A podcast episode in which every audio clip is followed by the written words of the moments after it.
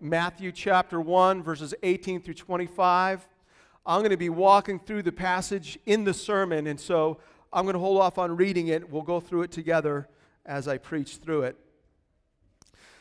But you can see the title on the back of your bulletin. The title is The Birth of Our King. And the more I've thought about it, the title probably would be more accurate if it was The Naming of Our King. And so, what we see in Matthew chapter 1, verses 18 through 25, it culminates in the naming of this little baby born of a virgin, naming him Jesus. Now, as soon as you hear the word birth, though, you might go kind of in a genetic direction.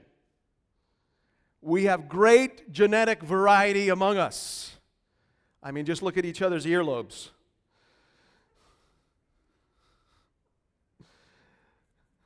Can you roll your R?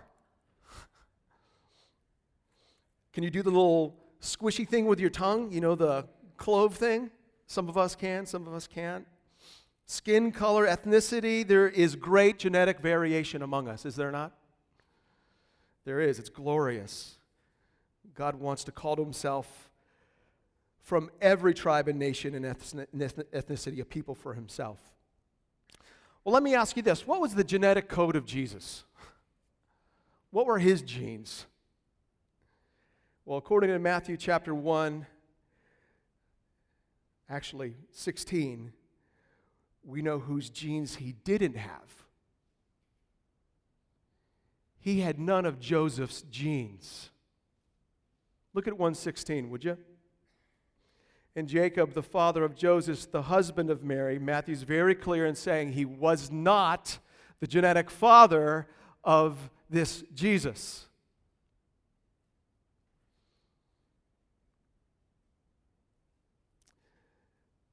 If Joseph, if his genes weren't in Jesus, and it was through Joseph that would come the great title of a son of David, how is it that Jesus can claim that title?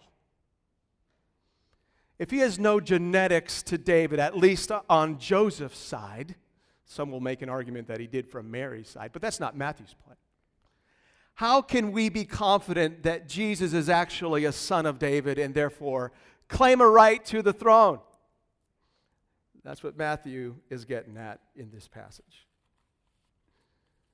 If Jesus didn't have any Joseph's genes, he didn't have any David's genes. Think about it as gene number 14, the number of David. How can he be a descendant of David? So in 116, we're kind of left with that question. Okay, how, how does that work? If Jesus isn't physically related to Joseph, how can he be a son of David? And that's what Matthew answers here in this wonderful passage. We're going to see how that works out. Who is this baby? Who's this baby born of a virgin? And how is he related to Joseph? And how can he make a claim to be David's greater son? Well, this morning, what I want to do is walk through the passage, give you some color on it, help you see some things, and then we're going to land by making a point, and then we're going to apply it in four ways. Four B's, B E. Four B's. We'll get there in a little bit. But first, let's just jump right in. The birth of Jesus Christ Verse 18 Now, the birth of Jesus Christ took place this way. And so, what Matthew is doing is going, okay, here how, here's how it worked out. Now, if you are a fan of Luke's gospel, you may be a little disappointed because Matthew doesn't get into the details. He doesn't talk to us about shepherds. He doesn't talk to us about mangers. He doesn't talk to us about swaddling clothes. He doesn't go that direction. That's Luke, the good doctor who loves details. No, Matthew's going after something else. And we learn very quickly that this birth of Jesus Christ was surrounded by controversy. The thing about us and who are very familiar with this story is we can be too familiar to it. There's something going on here that is very controversial, and we see it showing up in that start of the second sentence in verse 18. When his mother Mary had been betrothed, betrothed to Joseph, before they came together, she was found to be with child from the Holy Spirit. Controversy. Let me give you a little feed, kind of background. When we think about engagement here in our culture, we think about it a certain way. You don't have to go to get, a, get an attorney and go down to a judge in order to get engaged. It doesn't work that way, it's rather informal. And so, if you get engaged to someone, you can break the engagement without having to go any kind of legal kind of direction. Not so in the first century, not so for the Jew. What would happen? Betrothal was actually a legal event.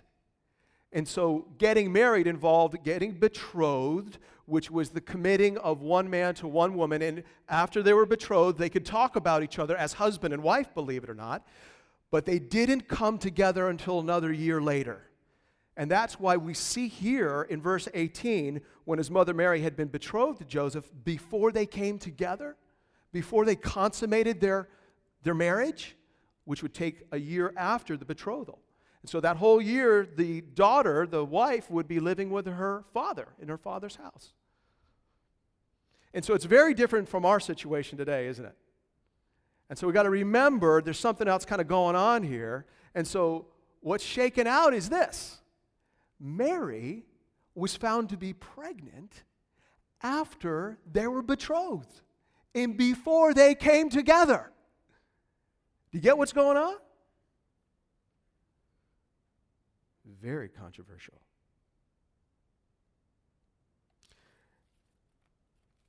So here's this legally binding situation. And by the way, if you read Deuteronomy 22 13 through 24, there are some real consequences for one who's betrothed and is shown to be unfaithful.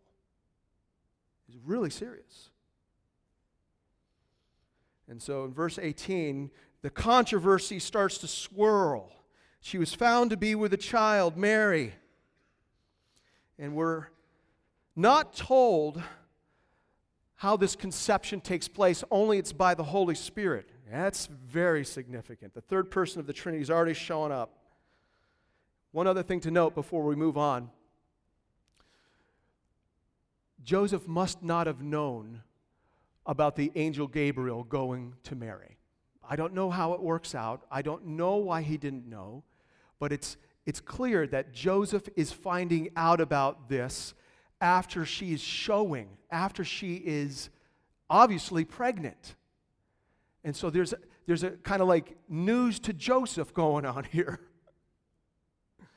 And so if you look at now verse 19, we've seen the controversy. Now it moves to a quiet divorce.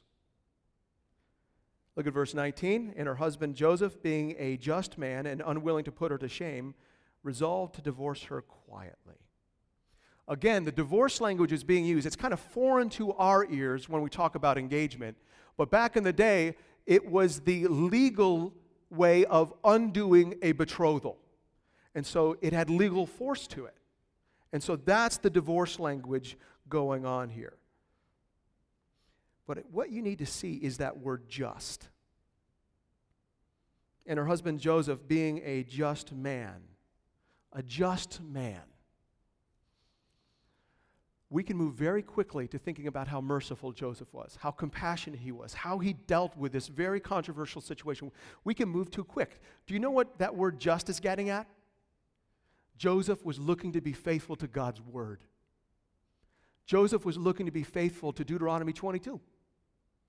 Joseph was looking to walk according to God's word and then deal mercifully and compassionately with the implications of that. Here, his betrothed was shown to be pregnant. And so now he has biblical precedent in order to divorce her.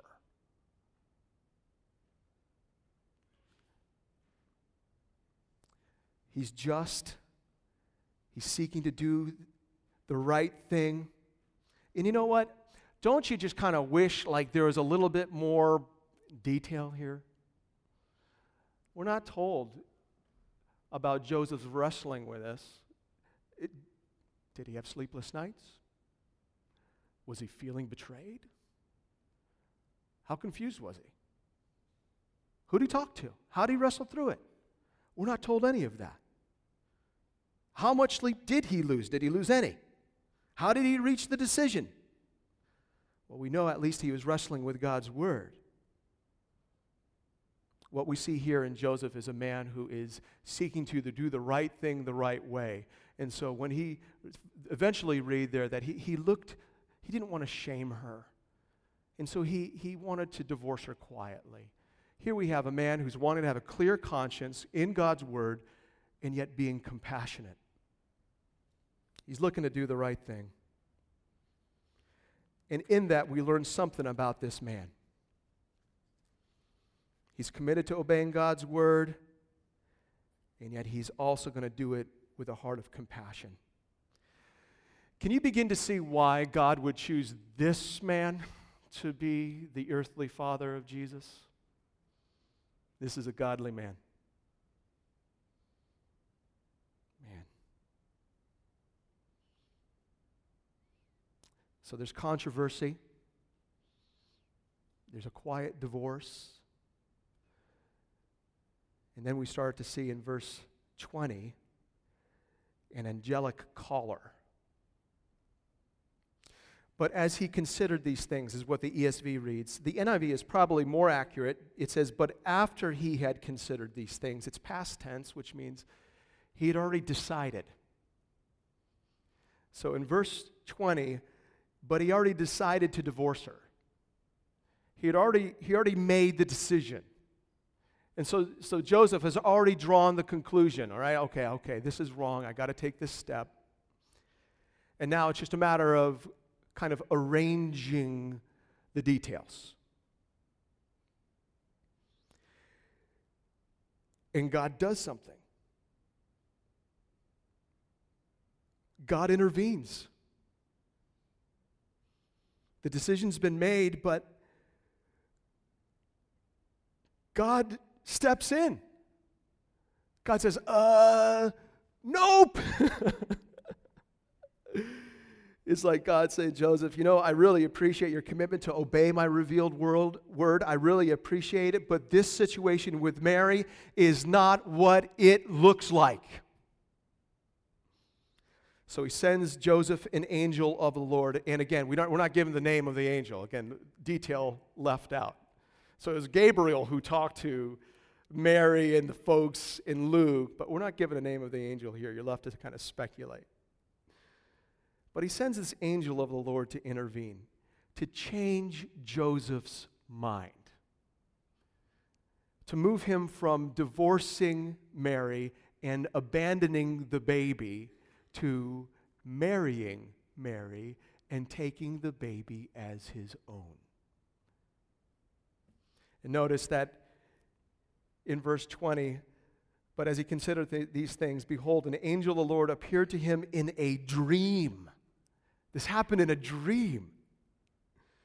Again, this might be a little, little new for several of us, but you know what? When it boils down to it, God can do what he wants to do. He can intervene the way He wants to intervene. He's God, He can do that. He's more than able. In fact, we're going to see God showing up to people in dreams later in Matthew. Next, next week, He warns the Magi in a dream not to go back to Herod.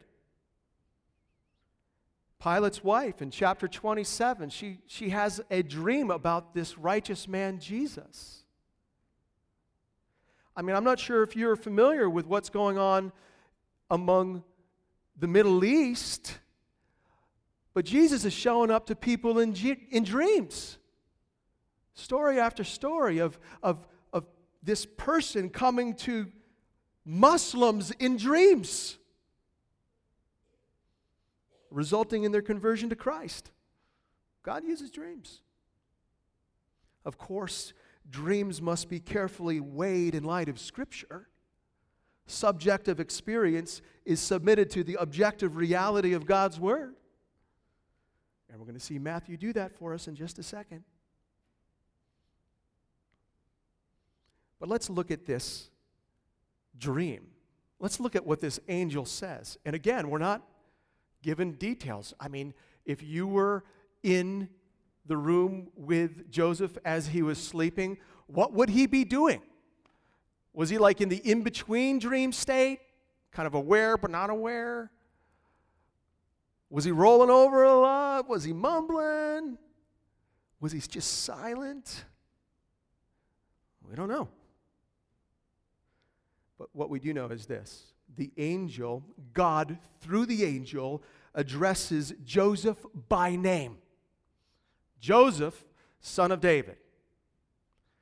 God knows this man as he knows your name. And he says, Joseph, son of David. That rings a bell in us, doesn't it? It shoots right back to the genealogy in chapter 1, verses 1 through 17. Son of David, from the line of David, the one carrying the number 14 gene, the, the number of David, you. Joseph, son of David, do not fear to take Mary as your wife. God's saying, Joseph, you don't need to be fearful here, buddy. You're not disobeying my word. There's something else going on. Do not fear to take Mary as your wife. Do not fear to come together with her. And then he gives a reason. See that word for in 20? For that which is conceived in her is from the Holy Spirit. You're not disobeying my word, Joseph, because this is my son, conceived in this woman by the Holy Spirit. It's amazing. There's a miracle going on here. Two times now, Matthew has emphasized that this child in Mary's womb is conceived by the Holy Spirit. This is not what it seems like, Joseph. Despite what it may look like, Joseph, this is actually me at work caring about my purposes. That's why the angel of the Lord is there. Saying there's something, there's a bigger plan going on here, Joseph.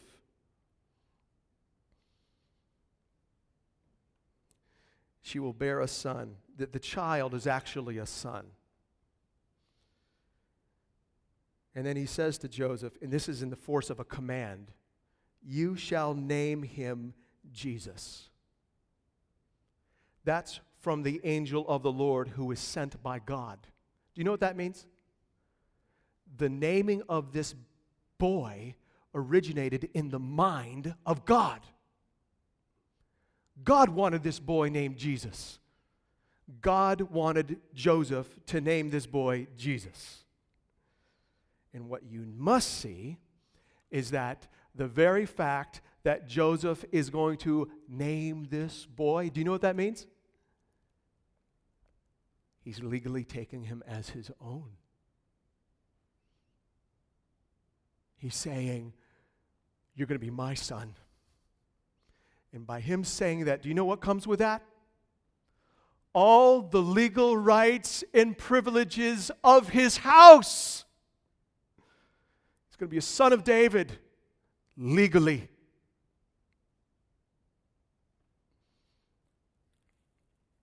We'll talk about what the name of Jesus means a little later on. Oh, but God wanted this baby boy named Jesus, this, this boy conceived by the Holy Spirit, this God with us. He wanted his name Jesus.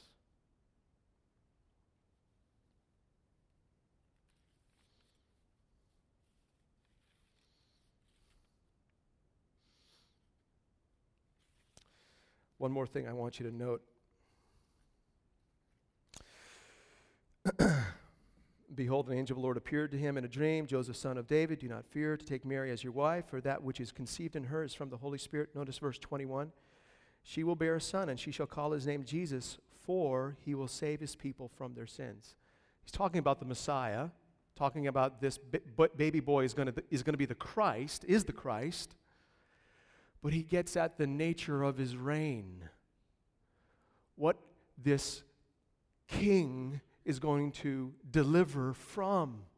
And so a good Jew at this time would be thinking the Messiah is going to come and he's going to deliver us from the political oppression of Rome.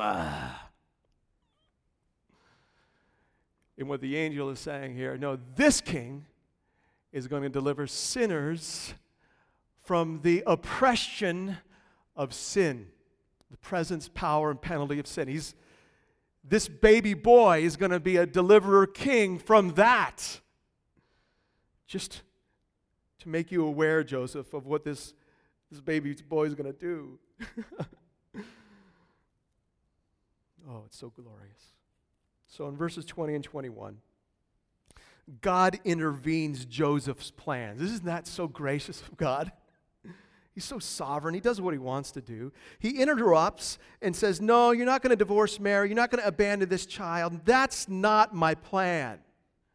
And so, through this angel of the Lord, he says, No, no, you're going to take this young lady as your wife.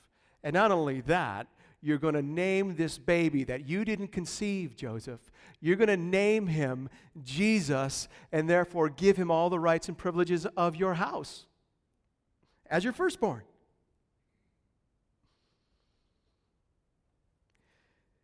God has a plan for Joseph. And this is the fulfillment of his glorious plan for the fullness of time to unite all things in Christ. Oh, it's so beautiful.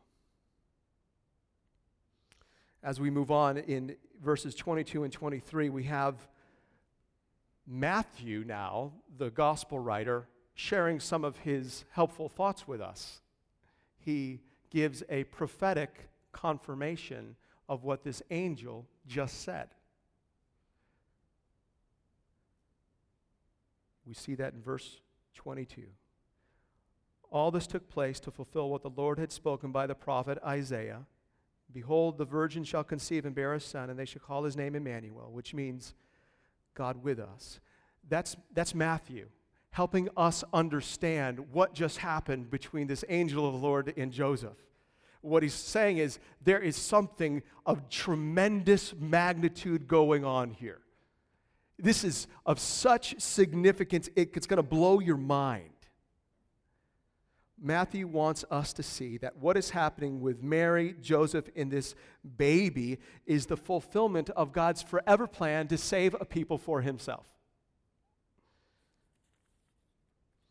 This quote is from Isaiah chapter 7, verse 14, written 700 years earlier.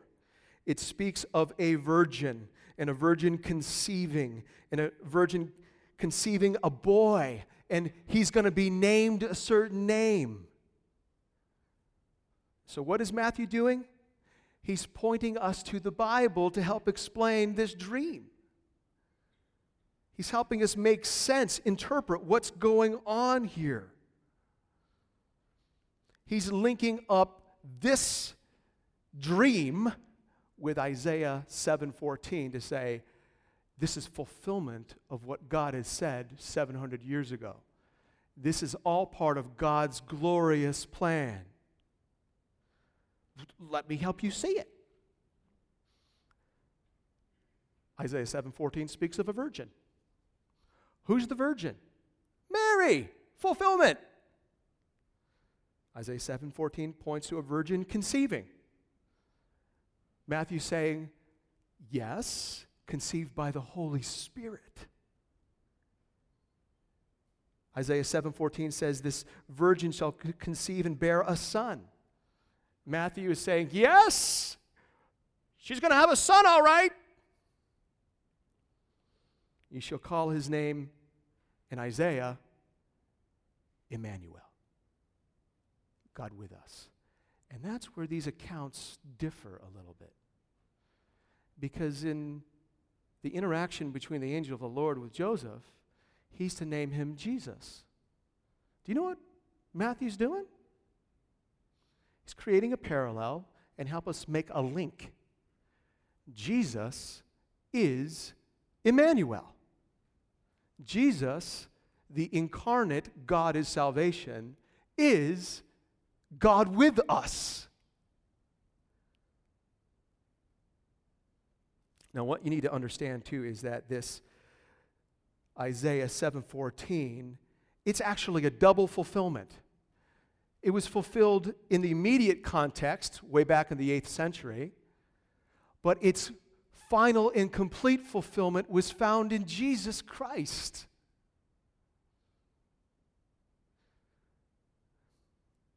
What starts in Isaiah 7 builds and builds through Isaiah 9 into Isaiah chapter 11. Isaiah 9, 6, and 7, do you remember that passage? For unto us a child is born.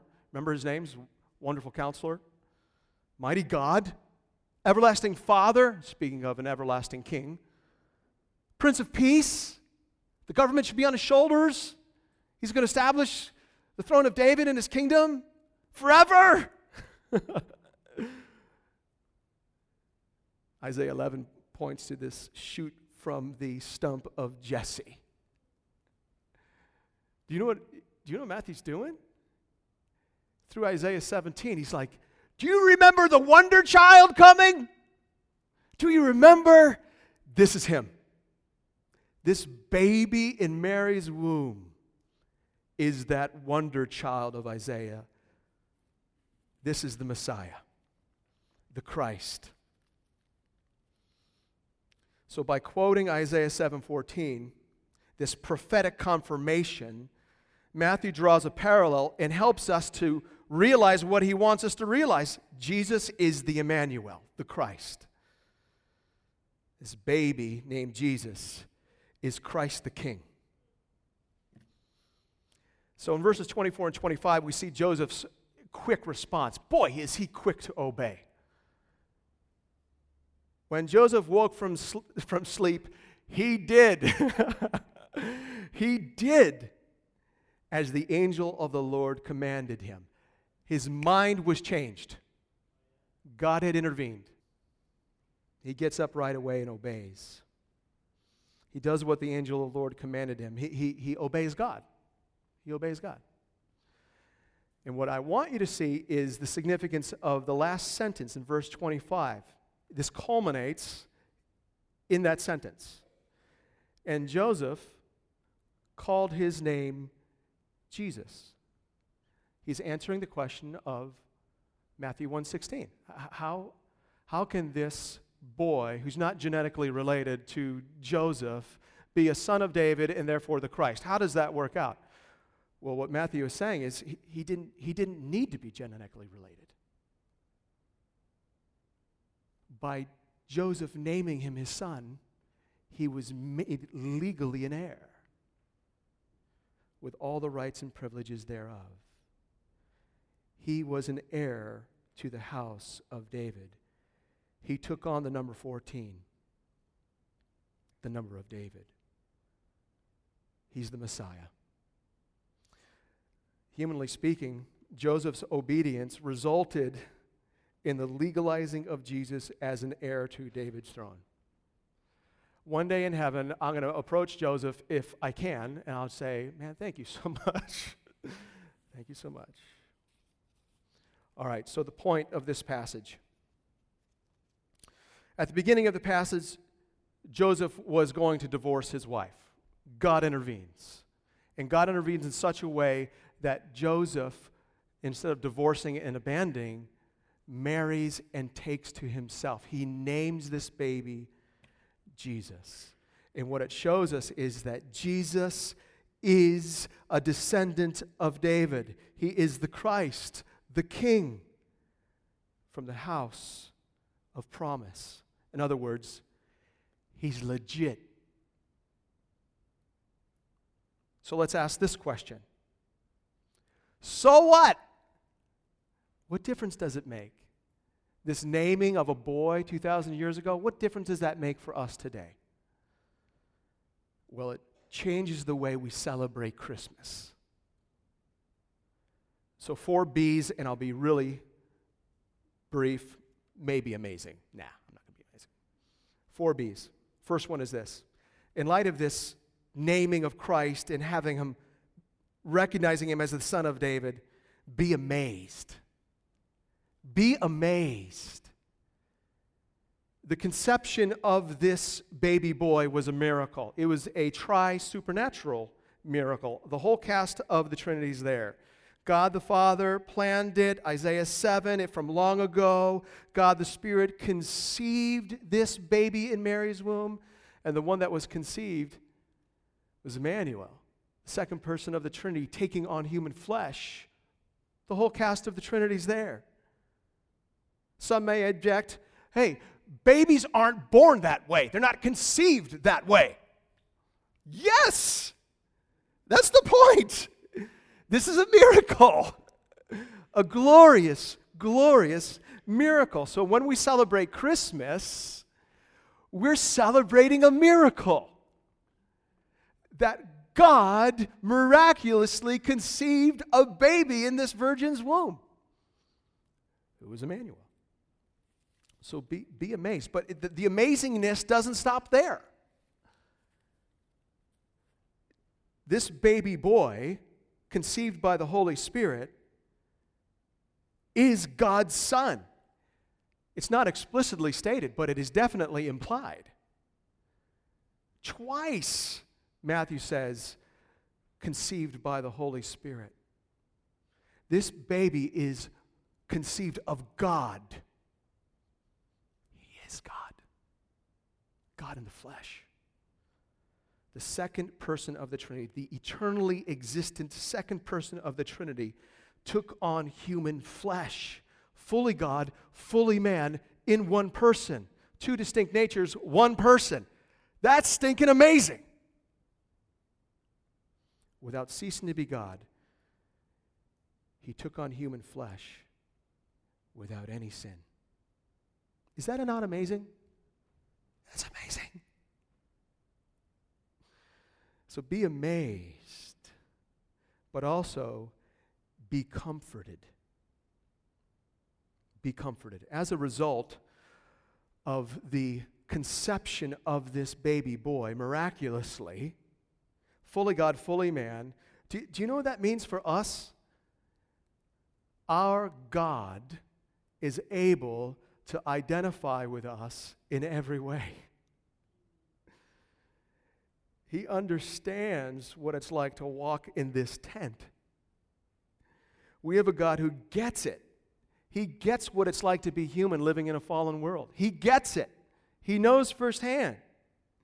Hebrews says it this way He's a sympathetic high priest who can identify with all of our weaknesses. He's a sympathetic king sympathetic. He knows. He became one of us. And he's promised to be with us. The Emmanuel, God with us. Matthew 18 20, Jesus says, Where two or three are gathered in my name, there I'm among them. Matthew 28 20 says, and behold, I am with you always, even to the end of the age. Do you know what's interesting about the book of Matthew? It begins with Emmanuel, God with us, and ends with Emmanuel, God with us. I'm with you always, even to the end of the age. He's with us. It's a tremendous comfort.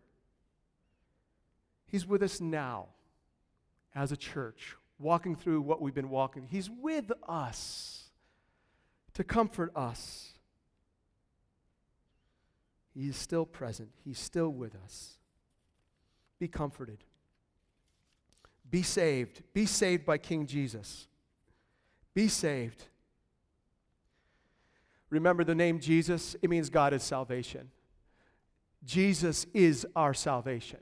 King Jesus came to save. That's his mission. That's why he came. He came to liberate those oppressed by the power, presence, and penalty of sin. That's why he came.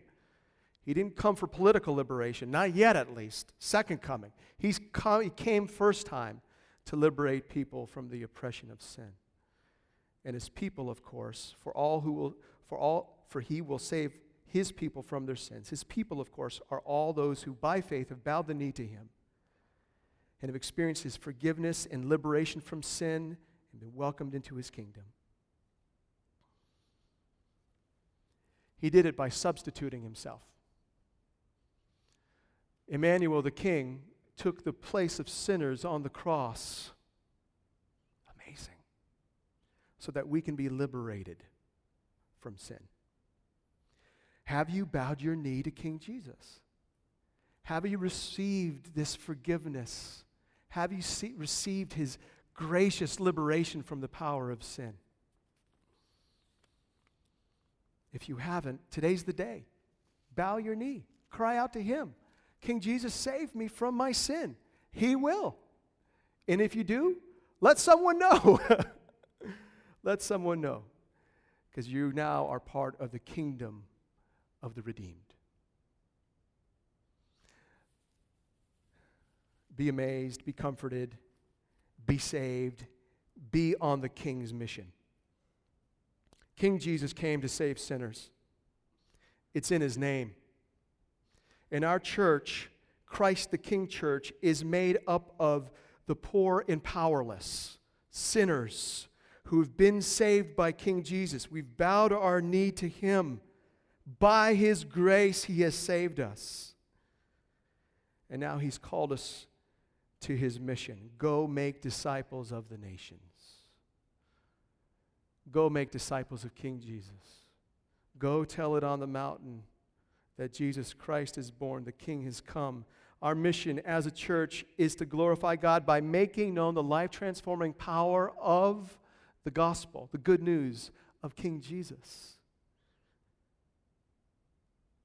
We call people to bow their knee, to submit to Him, and experience His gracious reign in their lives. Let's be on mission together. Let's do this together. By Joseph naming this baby boy Jesus, he legitimized that Jesus is the king from the house of David. Be amazed, be comforted, be saved. Let's be on mission together. Rejoice, our King has come. Let's pray. Lord Jesus, our King, we bow our knee. We are poor and powerless. We were lost and lonely, and you came for us. And you're coming back, and we rejoice. In Jesus' name, amen.